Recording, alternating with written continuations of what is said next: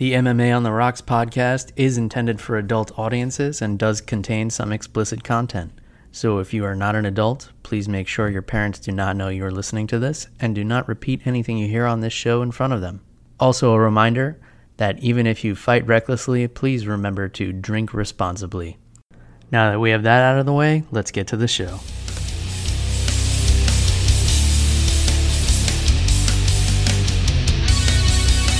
Welcome to MMA on the Rocks.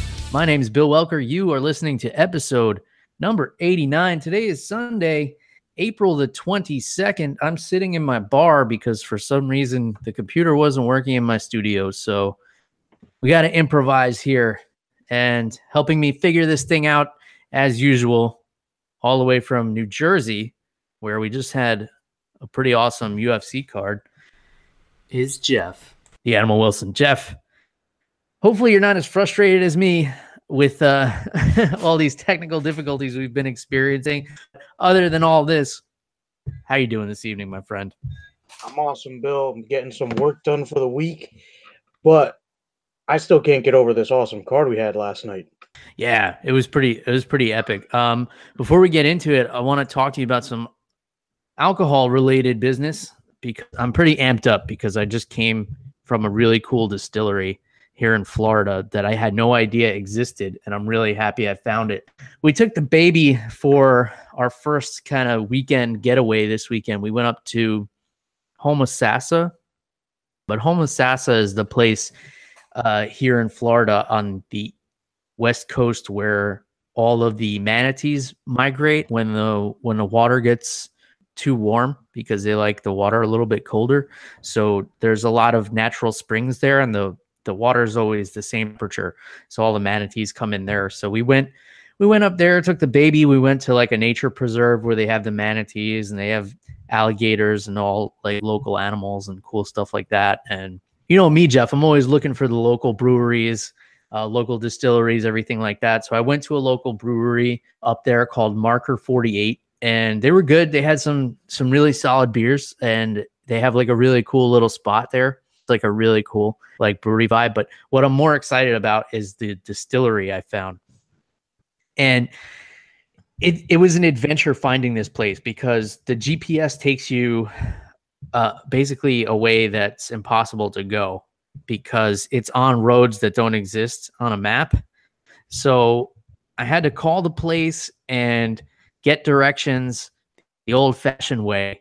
And it takes you to this basically unpaved road that you go through like a nature preserve and then you go down this unpaved road and you follow it for like 15 minutes into the wilderness. So I definitely thought I was going to get murdered, Jeff. But, you know, if, if there's a, even a chance of whiskey, I'm going to risk a potential murder 10 times out of 10. so luckily, luckily this paid off. So we get there. Enjoy Distillery the letter N J O Y. And it's just a big farm. It sits in the middle of, I believe, 40,000 acres of wildlife preserve. And then the farm itself is 80 acres. So we parked the car. I had the, we had the baby, we had the dog, and um, it's just a husband and wife that that run this whole operation, Jeff. And they do whiskey, rum, and moonshine, and then they make some other stuff. They make like uh, wildflower honey and and other things like that. Uh, to save you the suspense, Jeff, I bought all three bottles because all of the booze was awesome. And usually, if I go on a distillery tour or something like that, I'll maybe buy one bottle, but everything was so good. So I had to take everything with me. And here's the amazing part about this, Jeff. The the booze is basically self-sustained on this farm. They make everything there. collect rainwater and filter it with a with a mill. They have this giant mill that that circulates the rainwater through a filter and they filter it three times. It's a rye whiskey that they make and they grow their own rye grains. So they they grow them in this giant field and the guy his name is Kevin. He goes out with a scythe, you know, like one of those big grim reaper sorts and he cuts everything down by hand and then he distills the whiskey in copper pots. Everything is totally handmade, and up to a certain point, they were even hand filling the bottles. He would put it in like a graduated cylinder and and measure it out and fill the bottles. So his wife gave us a tour and showed us all the equipment. They're just upgrading everything, which is really cool because the whiskey's awesome. So obviously, you're going to want to hear that they're making more of it. But it's just so awesome that they grow everything there and they use the the rainwater and collect it and filter it out. And the farm is really cool too. They got a couple of horses and there's a big pond in the middle. Um, they're they're just starting to to host weddings there, Jeff. So if you're ever thinking about time than not, I, I would recommend uh, checking out the Enjoy Distillery. So um, I was saying they grow the rye there and they make the rye whiskey out of it. And here's a bottle I'm holding up here for those viewing on YouTube. Don't forget we're on YouTube. If you guys prefer video, and if you like podcasts, then just listen to the podcast because that's kind of what I do. I don't I don't really watch on YouTube, but when I ask you know most people prefer youtube so that's why we do this so i'm holding up a glass here i've been sipping on this a little bit uh, maybe i've been sipping on it a little bit more aggressively because we were having some computer issues but it's a really nice ride jeff it's a 100 proof but it doesn't drink like a 100 proof it doesn't have that real harsh burn and, and that's because they really take like the middle of the mash so to speak i can't explain it as eloquently as they can but uh, you know, they really take their time and pick out, uh, you know, only the the best part. So if they make if they make a gallon, they're only taking out like the middle twenty percent, and then they get rid of the rest. Whereas some, uh, you know, bigger companies will kind of mix in the crap uh, to dilute it a little bit. Uh, so they also make a rum. It's called Mermaid Rum, and as we know, Jeff, rum is made from sugar. So they grow their cane sugar there too. So same thing. They grow all the sugar, they cut it down, and they turn it into rum. So and then they also have a moonshine, which is uh, a little bit sweet. It, has got kind of a licorice taste to it.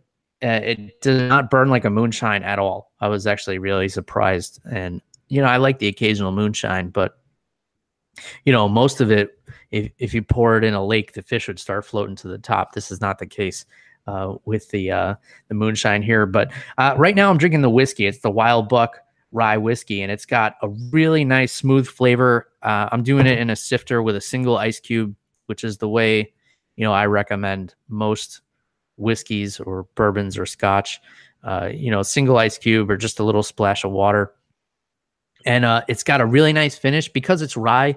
It's a little bit spicy, so it, it kind of leaves the the spice on the palate after you drink it, but it's it's exceptionally smooth for a rye as well because sometimes they could be a little a little too spice heavy, and then with the burn and everything, it makes it kind of rough. But this is super smooth. Um, you know, they won uh, a bunch of awards, and I'm really glad to see that they're expanding and definitely check them out. As of right now, they only distribute in Florida and Georgia, so you got to be in Florida to get a hold of this. But you know they do distribute to Total Wine, which is a big uh, liquor store down here, as well as ABC and Publix, which is the supermarket here in Florida that always has a liquor store attached to it. So, uh, great things on the horizon for them. I'm glad to see that they're increasing, uh, you know, their production there. It was really cool that they they took the time it wasn't even really a tour because we were the only people there. So, you know, they just kind of showed us around and we, we hung out and, you know, you can go there and get some samples and they, they do parties and events and stuff there and, and they're expanding it. They're going to be, you know, making it like a chill spot with, with games and everything like that. So keep your eye out for the Enjoy Distillery because, uh, you'll probably be hearing about them, uh, in a couple of years, I would think. They're they're still pretty young. They've only been doing this for a few years now, and I, I think they really took their time to do the the small batch thing right. And uh, you know, wish them all the success. It was really a cool experience. I definitely plan to go back. Uh, maybe when you come down and visit Jeff, uh, I'll bring you up there. It's only about an hour from where I live here in Safety Harbor. So did that on the way home today, and I was really excited to talk about it on the show until the computer wasn't working in any case, Jeff, have I piqued your interest at all? Yeah, dude, it sounds awesome. I love the small operation they got going, but it sounds like they're expanding, which is awesome. I love, you know, small businesses or mom and pop shops, stuff like that. So, dude, I think it sounds awesome. And it's just the amount of time and care that they take into it, that they put into it, you you can't replicate that through one of these bigger companies, which is something I love, man. Yeah, it's really awesome whenever you see people who are really passionate about their craft and the things that they make. And and then you could tell that they're even passionate about the space that they're making these things in. Like they built a lot of this farm themselves and they had like this uh they their tasting room or what's going to be their tasting room where they're building the bar they had this giant it looks like a bank vault door and he made it into like a barn style door. He put it up on a track and it it slides closed and everything but it's got like the big dial on it like a bank safe. Um eh, you know and that that was just one aspect of the place. Like they they put a really cool touch on everything there and really made a unique space and a unique product and it's awesome. So uh, I definitely enjoy uh, supporting you know the local craftsmen like this. So uh check them out on social media. Just look them up on the internet and enjoy n-j-o-y you know they're on facebook and instagram as well and i'll share out some of their posts later uh, on the social media. Anyway jeff so while i'm winding down uh, with my wild buck rye whiskey here why don't we get into this awesome fight card from UFC Atlantic City last night, which was Fight Night 128. And it was headlined by lightweights Kevin Lee and Edson Barboza. And I hate to start out on a negative, Jeff, but you know how much I can't stand when fighters don't make weight. So Kevin Lee missed weight and you know, he was apologetic and everything, but he didn't even really have a reason. He was like, "Oh, I mistimed it and my scale was off." from the official scale and like whatever other bullshit he has. And you know, he had a hard time making weight with the Tony Ferguson fight, which that I can understand because he had the staph infection, which you know really affects your ability to do anything. For those who who have ever had staph, uh, you don't even feel like getting out of bed. It's it's a miserable, miserable experience. So, you know, that was his pass, in my opinion. This one, I think probably cost him a title shot because with the dominant performance he had over Edson Barboza, he could have made a case for getting the next crack at Khabib, but uh, he blew it because you can't give a guy a title shot when he doesn't make weight. Uh, so let's start there, Jeff. What were your thoughts about Kevin Lee missing weight? Yeah, Bill, I'm under the theory that everybody gets one, Bill. You get one time to mess up. And this was Kevin Lee's time to mess up. But I was a little disappointed because after the fact, he was talking smack that, you know, Eddie Alvarez is a fat piece of shit and he couldn't make weight um, on what was it, like six days' notice. But Kevin Lee couldn't make weight with a full camp. So I don't know. yeah. I don't know where it gets off.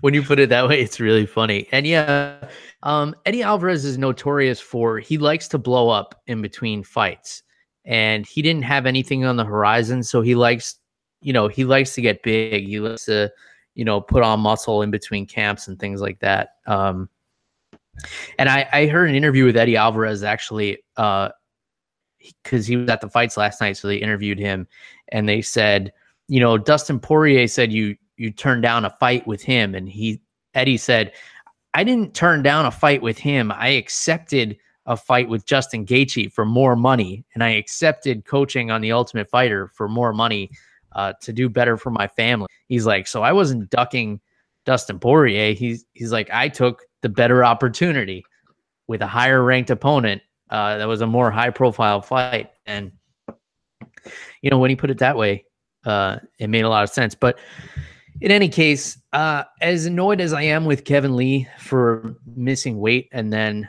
you know, talking shit about other guys who who aren't on weight, uh, which I don't like. I do like his trash talk. I do like his style of promoting fights, and I, I really love the way he fights. So let's get into that because he dominated Edson Barboza, uh, with the exception of the third round, um, which you could argue that Barboza won uh, you you could you could argue that every other round was a 10-8 for uh, Kevin Lee. Uh, one of them, you know, that second round might have even been a 10-7 under the new rule set. Uh, really dominant. What were your thoughts on this fight as a whole, Jeff? Bill, this was an awesome display from Kevin Lee. He looked dominant up until that kick in the third round, which just shows Barboza's toughness, man. For him to be able to pull something like that out of his locker after the beating that he took in the first two rounds, excuse me, speaks a lot to Barboza's toughness and heart as a fighter. Um, you know, he's taken back to back ass whoopings, for lack of a better term. And, you know, he's still ticking. So, all respect in the world to Barboza. But, dude, I think this was a crescendo for Kevin Lee, man. I think this was a culmination of his training and his UFC career and experience. Except for that third round, dude, he looked flawless in there. Yeah. Uh, so in that third round, Barboza hit him with a wheel kick, a spinning wheel kick out of nowhere. Uh, that that really put Kevin Lee on wobbly legs. He looked like a newborn giraffe like I, I know there's probably a ton of memes about this already, but if you've ever seen a giraffe being born, they can basically walk right out of the womb, but they kind of wobble around like a drunk teenager first. And that's what Kevin Lee looked like. He took several wobbly steps and I can't understand why Barboza shot on him at that point. That was really baffling to me. You know, maybe he was just exhausted. He didn't want to throw any more punches, but um, well, actually, he had to stuff the takedown from Kevin Lee, but then he had Kevin hurt, and then he shot. If I'm remembering this correctly, in any case, uh, it was a really exciting fight overall, and I think a lot of people are talking about Edson Barboza's takedown defense. I don't think that's really the issue here. I think he just fought two really, really high level grapplers in a row. Uh, Khabib obviously is the most devastating grappler in the division.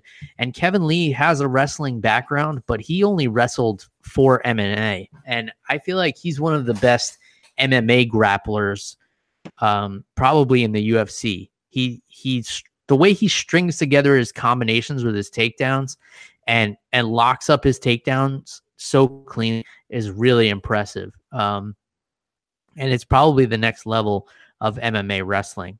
Um, so in any case, I, I don't think I don't think you can really shit on Barboza's takedown defense too much. I, I think he probably does have really good defense. It's just it doesn't look like it against these guys. And I think as we see more fights from Kevin Lee at only 25 years old, uh, we're going to see that he could probably take down most guys in these in this division. And I'm actually really interested in a fight between him and Khabib. Just not right now because he missed weight. I don't want to see him get a title shot. I'd like to see him uh, fight another top opponent. As for Barboza, uh, you know, him and Justin Gaethje are both coming off of two straight losses.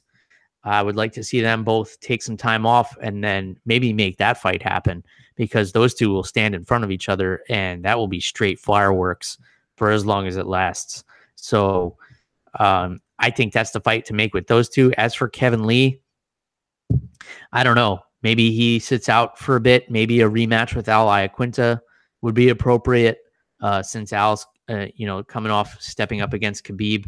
Um, I, I, I hate to say it, but I think the title shot should probably go to Dustin Poirier. I don't think that's a very marketable fight. Uh, I know Poirier needs some time to heal up. Um, I feel like Khabib is a huge name in Russia, but as far as getting the casual fans in, I don't think he's there yet. Uh, I think hardcore fans can easily convince casuals to tune in for Khabib, but he has to have the right dance partner. So I know I just threw a lot at you, Jeff. Uh, what are your thoughts on what's next for Barboza and what's next for Kevin Lee? Yeah, dude, I agree. I like the Barboza Gaethje matchup. I think that's fireworks. I think that's you know, I think that's poetry in motion. And as for Kevin Lee, I would not want to see him fight Khabib yet. I don't think he's a big enough draw. I'd actually like to see him get it on with um, what's his face, Eddie Alvarez. I think that would be an awesome matchup. Uh, they kind of already got the pot stirring a little bit there. And as for the title picture, um, if the UFC wants to make money, while I don't condone this, you're starting to make me think in a marketing perspective, Bill. So I would say that if you want this, uh, what is it? Uh, this is the lightweight division, right? Yep. Yeah. So if you want this lightweight division to get eyes on it, you've got to make the Khabib Conor fight happen. Yeah. So I, I'm going off the assumption on that whole rant I went on. I'm going with the assumption that Conor's going to be on the sideline, whether he, you know, gets in trouble with his visa or he gets prison time, which I find unlikely, or he just gets a suspension. I'm just assuming he's on the sidelines. I'm also assuming that Tony Ferguson is going to take a while to recover uh, from his knee surgery. So, you know, th- there's a lot of things up in the air. There's also a lot of possibilities. You know, it's not a bad problem to have when you have so many competitors that you could throw into a title fight. You could absolutely throw Eddie Alvarez into a title fight right now. Um, you know, he's coming off uh, a knockout of Justin Gaethje in a really exciting fight, and he's a former champion. So I think that automatically bumps you to the top of the line. I think Dustin Poirier is definitely deserving of a title shot. I really love his story, and you know, you have to admire the blue collar guy who comes up and busts his ass and he's been through so much adversity in his life and he's been fighting forever and he's really earned it. You'd love to see him get that opportunity, but from the marketing perspective that uh, I'm always thinking about Jeff and that you mentioned, I just don't see the UFC biting on it. Hopefully they do. Um, if they do, I don't I don't see that fight headlining a pay per view, maybe a fight night or co main event uh, to uh, some other weight class. Uh, but all all those uh, all those titles are are pretty much lined up right now. So I think we're gonna have to wait until late fall before we see uh, any any needle movement uh, on this lightweight division, which is unfortunate, but it's exciting at the same time because you have so many guys who are are right on the cusp of greatness. And and so many of these guys it's like any one of them could be the champion on any given night. Uh, and that's what makes it the most exciting division in the sport in my opinion. So uh, speaking of exciting two fighters who are always exciting frankie edgar and cub swanson in a rematch last night. A lot of people were skeptical uh, including you and i because frankie edgar was knocked out uh, barely a month ago uh, by Brian Ortega, and he claims he wasn't concussed and he was fine and it didn't affect him. Uh, his performance seems to kind of back up all those statements. Uh, he looked really crisp against Cub Swanson and just battered him for three rounds. It wasn't like the first fight where he took him down a lot and punished him. Uh, he beat him on the feet this time, which, eh, if you had told most people you know, most hardcore fans that this fight was going to stay on the feet, they would probably think that Cub Swanson would get the better of it, especially since, you know, he's had more rest and Frankie's coming off that nasty knockout. But what did you think of Frankie Edgar's performance last night in Dirty Jersey, Jeff?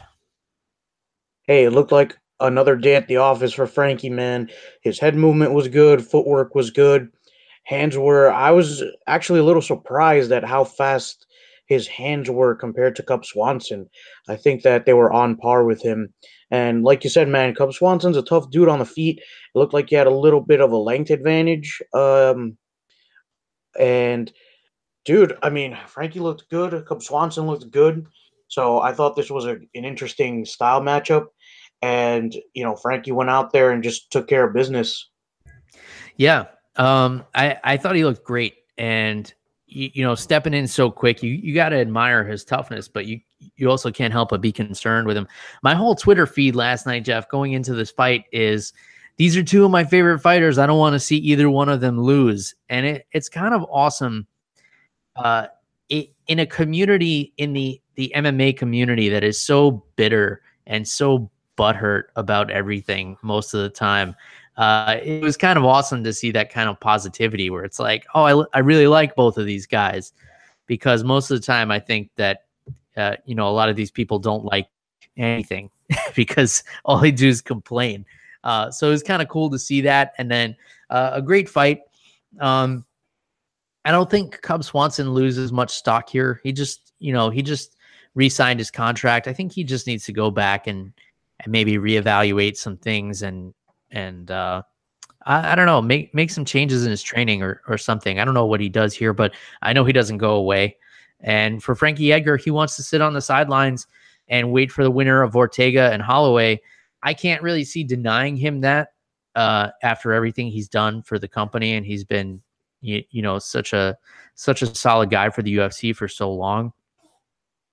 Uh, you, you know, let's see if he gets it. I I hope so. I don't see any reason not to give it to him because you have the the potential for uh, you know an awesome kind of trifecta at the top of the featherweight division now. You know, if if Holloway beats Ortega, then you have Frankie versus Holloway, which is a fight that they tried to make a couple of times and is a really awesome fight. I would love to see that one.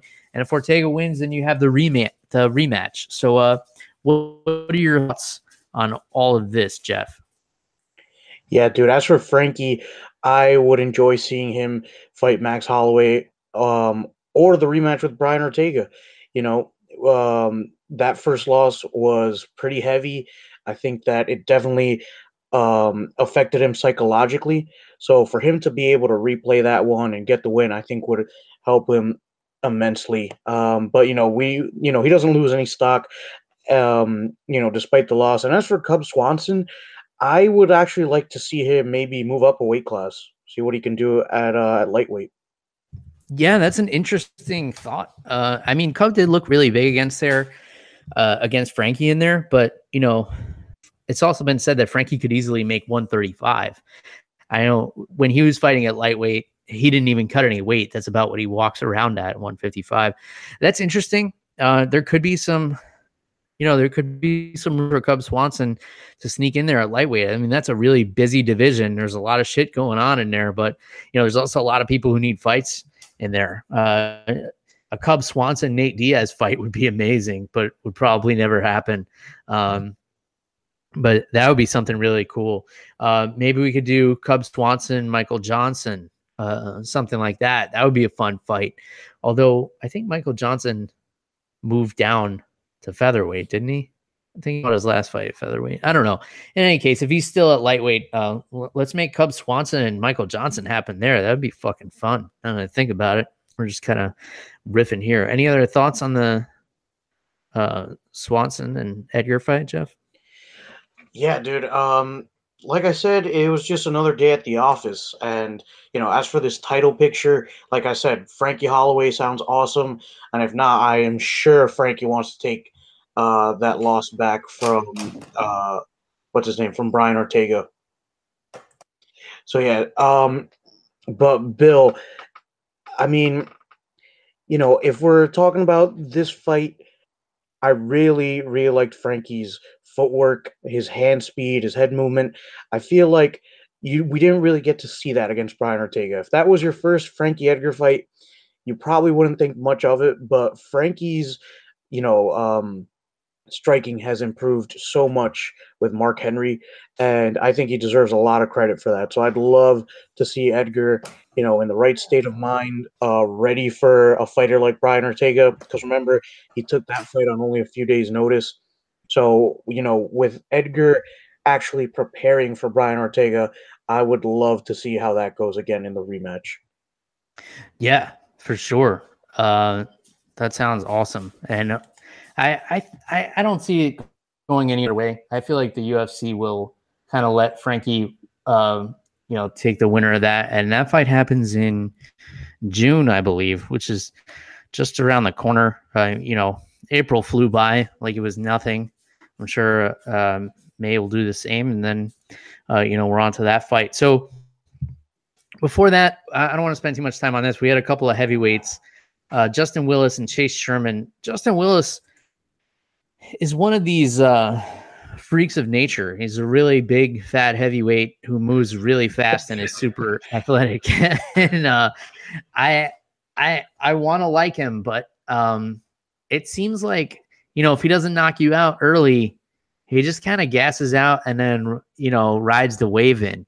And I, I don't really like to see that from guys. I, I would like to see him, you know, I, I like the whole, you know, I, I'm a big fat guy and I'll still whip your ass thing. Um, it's a cool gimmick. You know, Roy Nelson pulled it off for the longest time. I'd like to see Willis, you know, trim down a little bit and, and put on some lean muscle and and really do some damage in this heavyweight division because uh, you know, he was he was tagging up uh, Chase Sherman all night and couldn't couldn't seem to put him away.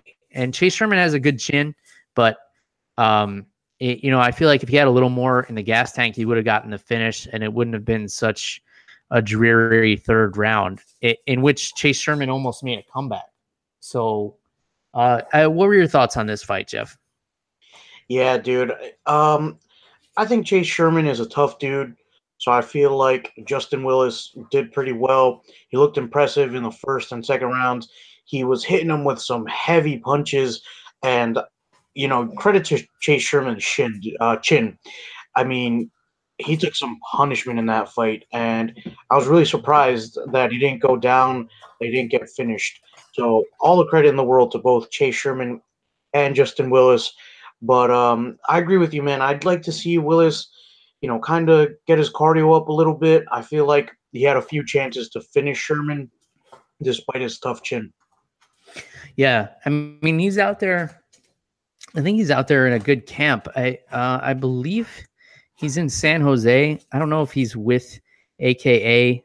Yeah, he is with AKA. So I, I would like to see them, uh, you know, get him uh, on a really good regimen. He's on an awesome win streak. He's got three wins in a row in the UFC. So it's only a matter of time before they start putting him in there with some killers. So um, he better get that cardio in order. And at the same time, you know, the heavyweight division is is kind of ripe for the picking here because it's a lot older.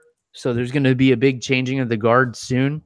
And you know, Willis isn't the youngest guy; he's 30, uh, which for any other division, you, you you'd want to like hurry up and get a title shot soon. But for heavyweight, that's the spring chicken. Uh, mm-hmm. so yeah, I, I, would like to see that for Chase Sherman. Um, maybe he's been a little bit too active, uh, and it seems like from from the interviews I've heard with him, he just doesn't he just doesn't have all his training kind of nailed down yet. He's he's like, yeah, I've been you know going back to my football weightlifting, and it's helped with my power and things like that. It's like uh, I think you gotta, uh, you know, who am I to say? But I, I think you gotta kind of like stick with MMA training and train with MMA trainers, get an MMA strength and conditioning coach. Um, you know, it, it's always comfortable to go to what you know. So he was a football player. I guess the football weightlifting helps, but uh, I would like to see him just kind of stick to a gym. And I know he travels a lot to train. Uh, I don't see that being too beneficial. You got to, you know, move somewhere where you have a gym close by and consistency. And I think, you, you know, the most successful fighters have that uh, in, in, their careers. You know, some of the biggest name fighters, they've, they've been at the same gym forever. And, and you know it, it's it's comfortable for them but it's all mma focused you know? We've seen a lot of these guys that do like crossfit and and whatever else and it, none of it helps. Um in any case uh, let's move on down this card. So the shock of the night in my opinion was the ko of thiago santos uh, by david branch. And david branch is one of these guys who i believe is so unassuming you know he just doesn't seem like a killer. He seems like just a nice guy, but you know, he's Renzo Gracie black belt. He's got knockout power as we saw last night. Uh, and as we saw against Luke Rockhold, you know, he almost finished Luke Rockhold in his last fight. Um, I, I was shocked to see this uh, KO in the first round. I thought if it was going to end in a KO, it would be uh, Santos. Uh, or if Branch was going to get a KO, it would be later in the fight uh, when Santos was gassed out. But you know, he caught him when they were both pretty fresh. Uh, it, it was it was an awesome knockout, and definitely the the shock of the night for me. What were your thoughts on this one, Jeff? Bill, super impressed with, excuse me, with both of these guys over their last couple of fights. Thiago, Thiago Santos, obviously a killer in this division. He's got a lot of power in both of his hands. If you couldn't tell that, just look at his tattoo on his chest, dude. He's got a hammer on his chest. so, hammers for hands, hammer on his chest. It makes sense. But anyway, um, yeah, I'm kind of with you on this one. I thought that if it was going to be a KO, would be for Santos, and it would be probably earlier on. And I thought that David Branch would have to grind it out a little bit. um, probably go for some takedowns and win rounds. And, uh, you know, I'll be damned because, dude, Branch came out there, just was uh, took a little bit of punishment, but then got in Santos' face and hit him with a looping overhand right while he slipped to his left. So, you know, super interesting.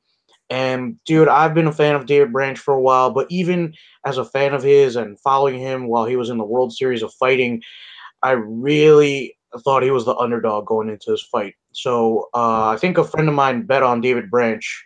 So he, he's walking home with quite a little bit of money today, Bill. Nice. Smart move. Smart move. Um, so uh, I don't want to spend too much time on this either. Aljamain Sterling gets the decision over the previously undefeated Brett Johns. Uh, I thought Aljo looked great in this fight. Uh, definitely better than he's looked in a while, but I think he celebrated the victory a little bit too much. I, I know he was really excited. You know, it's close to hometown fight for him, and his coach just got inducted to the Hall of Fame. But uh, you know, he was fighting an unranked guy. Granted, it was an undefeated unranked guy, but uh, you know, I I think I think celebrating a victory like this too much uh, could be detrimental because then you get back in there. Uh, it's good to have confidence, but I, I would be worried to see him get in there with like a Dominick Cruz, who is who he called out at the end of this. Um, but overall, I don't want to take anything away from his performance. Uh, great performance by Aljo against a really tough guy in Brett Johns, who is really crafty with his submissions, but there was just no threat of submission. Every time uh, Aljo got him down, he he just smothered him. It was a really great performance. Your thoughts on this one, Jeff? Yeah, dude. Uh, for Aljo, it kind of just looked like another day at the office. He looked good on the feet, really solid on the ground. It didn't look like he had too many problems there. And you know, Brett Johns, this is uh, I think his second or third fight in the UFC. So uh, I think it was pretty expected that Sterling would win here. And dude, uh, just to um, kind of sidetrack for a little bit, I was a little disappointed with Paul Felder's uh, announcing during this one. I felt like he kind of put himself too much into this and talking about some of his training and and I think he's trained with Aljo before, but I think he was telling a personal story at one point, and it mm. just see like you know I don't want to hear that on a broadcast. I kind of just want to hear you talk about the fights and what's going on in front of you, you know. Um, but do you have any thoughts on that, Bill? On the whole, uh, I don't know if you noticed it, but it's just some stuff I picked up on with Paul Felder. Uh, I didn't. I, I was watching. Uh, I was watching it on my iPad, like out outdoors, and I had the volume down pretty low. I, I wasn't paying too close attention to the broadcast. But I did listen to it uh, I didn't mind Felder and who's the other guy? Fitz Fitzgerald. Um, yeah, I think. I I thought they had an okay chemistry. I think what probably could have been the problem was that this was a really long card um, with with quite a few decisions. So it, I don't think Felder's been in that position before where he's had to talk so much. So I can I can definitely empathize with that where you, you know you got to kind of just like you feel like you need to just keep talking so maybe uh you know he just needs to get his sea legs under him a little bit more uh for the most part i enjoyed his broadcast my favorite part of the broadcast was uh, Dan Hooker uh, calling him out in the in the uh, post fight. Uh, so Dan Hooker knocks out Jim Miller with a, a nasty knee. It was it was hard to watch Jim Miller uh, take a nasty shot like that. But then he calls out the guy interviewing him in Paul Felder, which I feel like that's got to be a first time that's ever happened. Um, I can't think of another time it has. Mm-hmm. Uh, if, if, you can think of one, Jeff, let me know. Or if you can think of one, uh, if you're listening to this, then tweet it to me. But this has to be a first, no? Yeah, I think so. But dude, uh, getting into Dan Hooker's performance, I was impressed, man. He looked like he's done this a thousand times and he just waited, just waited to see an opening, and then just blasted Jim Miller with a knee, and on the way down caught him with an uppercut. Super, kind of, it kind of worried me for Jim Miller. Um, but just to re- really quick talk about the Paul Felder thing, yeah, dude, and I thought that Hooker was so respectful after the win. He didn't go crazy celebrating. He went into the neutral corner and just, you know, hung out. And even the way he asked Paul Felder for the fight was super respectful. And Paul Felder, this I got to commend him for. He was super professional. Excuse me. He said, "Hey, you know, if if the matchmakers want to make it, you know, let's do it." And then just left it at that. So super professional from both of these guys. Yeah, awesome fight too. I would love to see that one. Uh, you know, Dan Hooker's been demolishing guys, and this is probably the biggest, uh, highest profile win of his career. Uh, tough to see Jim Miller go down like that. I mean, the guy has been fighting since the Civil War, uh, and and uh, um, I think so. I, I think he's coming up on a decade in the UFC, which is crazy. That's that's almost like half as long as the UFC's been a thing. Uh, so, and he's not that old either. I think he's like I think he's like my age. He's like 34, 35, Jim Miller, but he's just one of these guys that's he's 34. Um, and, and in a really tough spot too, because this is four losses in a row. Uh, He's lost six out of his last nine. So, damn, tough spot for Jim Miller. I mean, granted, a, a lot of them were decisions. He he hasn't been knocked out uh, viciously like this uh, that I can remember since Donald Cerrone. Um, so I, I, wouldn't be so quick to to say like Dan Miller, uh, sorry, Jim Miller needs to retire. Uh, I, I think he should probably take a take a good amount of time off, um, like at least maybe six months. And I don't think the UFC will cut him. But uh, any other thoughts on this fight, Jeff? Uh, no, that's all I got. Just super impressed with uh, Dan Hooker's performance. Okay, so only two more things I wanted to touch on here. Um, uh, so we've gone really deep into this card. So one of the biggest controversies of the night, uh, Ricky Simon and Merab Dvalishvili uh, who comes out of Matt Serra's camp. So this was a fight in which uh, I'm just going to call him Merab. Merab was fairly dominant. He easily won the first two rounds. And towards the end of the third round, he got careless with a takedown and he got caught in a really nasty mounted guillotine. It looked like he may have gone unconscious at one point and then kind of came to. His face was turning purple. It looked like it was going to explode. Uh, he looked like the girl from Willy Wonka when she's turning into a blueberry. Uh, and he starts bicycling his legs, which I guess helped his blood flow, but he wanted to show that he was still moving. Fight ends and he can't get up. He's basically unconscious on the ground, just face is blue. So uh, the referee Liam Kerrigan goes and talks to the athletic commission, and it gets ruled a TKO because he wasn't able to get up at the end of the fight. So he never tapped out, and the referee did not call a stoppage due to him passing out from the submission, but he lost the TKO, and we didn't get to see what the scorecards look like. I have mixed feelings on this, Jeff, because we talked about this on the show before. I feel like if a guy is not able to get up and walk back to his corner or get up to have his hand raised immediately, then he probably doesn't deserve to win the fight. At the same time, it seems like we're not following any rules here and they were just kind of making it up as they go. Um, I, I don't know if TKO is the right call. Uh, maybe it could be. I, I don't know. I don't know what it could be, but I I don't know which side of the fence to be on here. Uh, if you're a fan of of the Serra Longo camp, then obviously you're really pissed off. But I think this raises a really important issue, and I think it's important to not just get pissed off and be on one side or the or the other because I think this is something that needs to be considered, Jeff, because we talked about it with the Sean O'Malley fight uh, last month. I mean, he couldn't stand at the end of the third round. You know, if that had happened in between the second and third and he wasn't able to walk back to his corner, you know, he would have been out of the fight. Um, I, I don't know what the call is here, Jeff. What was your initial reaction to this? And and now that it's been 24 hours to kind of simmer, uh, what are you thinking about it now?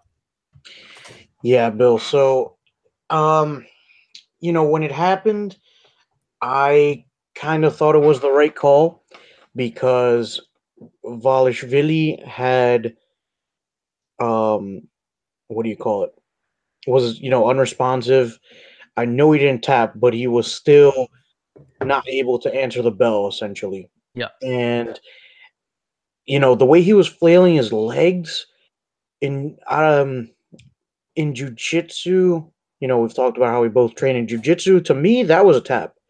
Um, you know, they say if you can't tap with your hands, you tap with your feet. So you like stomp on the ground a little bit to let your opponent know that they got it if your hands are aren't able to tap. And to me, that looked like a tap, dude. Um, you know, but I'm not the ref.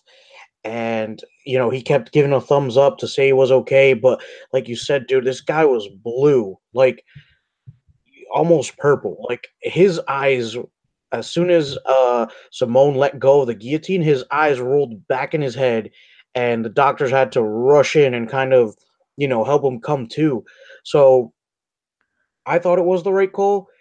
Um, but I think that well, let me let me put it this way. I think it was the right call for the situation because he hadn't gone con he hadn't uh regained conscious uh, consciousness right away and with the Sean O'Malley thing, you know, he was conscious, he was still responsive. So uh, it's tough, man. Um, you know, and you know, this is the first time we ever see this happen. So the first time something happens, you know, naturally we don't know how to react to it right away. So I thought it was the right call in the situation. Yeah, I I am of the opinion that uh, you know, this is supposed to be as close to a real life fight scenario as possible. So in real life, uh, if if that choke is applied the way it was to Merab, uh, you know, Ricky puts him unconscious on the street and then has his way with him. You know, if this were a street fight, I feel like there should be something in the rules, something like uh, an after the third round or an after the fifth round bell that you need to answer and respond to a doctor uh, before the fight can go to a decision. And I think it's a very simple rule change, but with the way MMA rules are and all the politics and red tape involved there, I think it'll be a while before we see a change. But I think this was a really important fight. And uh, again, I'm going to reiterate it's important to not just get pissed off that this happened to a guy, but you know, what can we do to improve this within the rule set going forward? Because I think if you can't continue after the third round, like if there's like a sudden death round on the Ultimate Fighter or something like that, um, you know, he wouldn't have been able to continue, uh, you know, with just a minute to recover.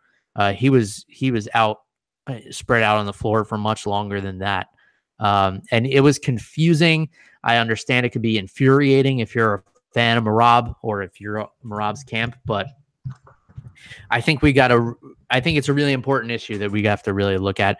Uh, the only other things I wanted to touch on briefly on this card, uh, Siyar Bahadur Bahadur Rizada, Bahadur Bahadur Zada, uh, knocked out Luan Chagas with a nasty kick to the body that just knocked the wind out of him, and uh, Corey Anderson with a dominant performance over Patrick Cummins. Uh, any thoughts on those two fights, Jeff?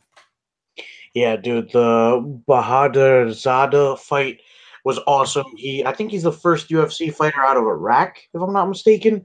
Mm-hmm. And dude, it was awesome seeing him fight. Uh, he looked pretty calm in there, pretty composed, and that kick to the body was glorious, man. I love seeing knockouts off of body shots. And as soon as it hit, you saw Luan Chagas just bend over and you saw all the wind just come out of his lungs, and you knew it was over.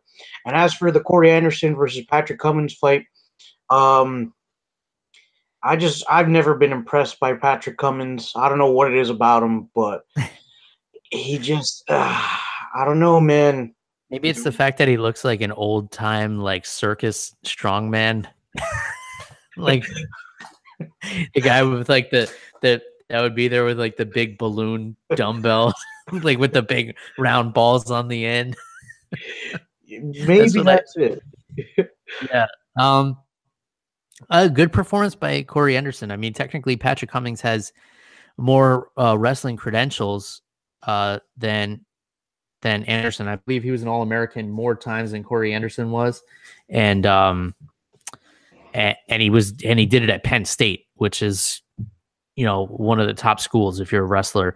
Um, but yeah, you couldn't tell from that fight uh, because Corey Anderson dominated the wrestling, and then um, Siyar Zada is uh, the first fighter from Afghanistan. But yeah, he's on a three fight win streak and uh, he's got submissions. He's well rounded. He's strong. I'd like to see him get, you know, a top 15 guy next um, in, in, that welterweight division. I, I feel like that's a division where he could, you know, sneak up the rankings there. I think he's a, a really solid, well rounded fighter.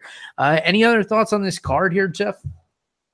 Yeah, just overall, uh, really, really fun card. I think there was even a fight in the audience, which showed yeah. that, that, they got into the spirit of things. Good, Good old. Jersey. You can always count on. you can always count on uh, drunk New Jersey residents to for a good fist fight. Uh, yeah, we definitely can't condone that that kind of behavior, and um, it's definitely not surprising. Uh, I've been to I've been to several events in New Jersey and I've been to UFCs all around the world, uh, including Japan. And I can definitely say that New Jersey has the worst fans of anywhere uh, for UFC that I've experienced. But eh, I lived there for a little while, so I guess I got to claim some of that. Um, yeah, so nothing else on this card. We're we got a little bit of a break. The next UFC is not until May 12th, and that is Amanda Nunes versus uh, Raquel Pennington. Which uh, this is actually a really solid card, but we got plenty of time to break that down. Uh, and then there's a Bellator coming up pretty soon, I believe. The okay, yeah, it's next weekend. So it's Fedor Emelianenko and uh, Frank Mir uh, on that card, and that is on April 28th, which I believe is Saturday or maybe it's Friday. I don't know. I'm not good with numbers, Jeff. Uh, but yeah, it looks like a pretty decent card there too. I'm, i might check that out if I have nothing better going on. But you know, I'm I'm not going to cancel any plans for it. you got anything else, Jeff? Or uh, you know, can I throw this computer out the window. That's all I got for you this week, Bill. Awesome. If you want to get a hold of Jeff, you can do so at animal underscore Wilson on Twitter. And you guys know how to get a hold of me. It's MMA on the Rocks, Facebook, Twitter, Instagram, anywhere on the internet. Send me an email if you want, MMA on the Rocks at gmail.com. Let me know what you guys are thinking and drinking out there. We love talking MMA and booze. And once again, check out Enjoy Distillery here in Florida. And if you're on vacation in Homosassa to visit the manatees, go get yourself a drink. All right, until next time. Cheers, everybody. Goodbye.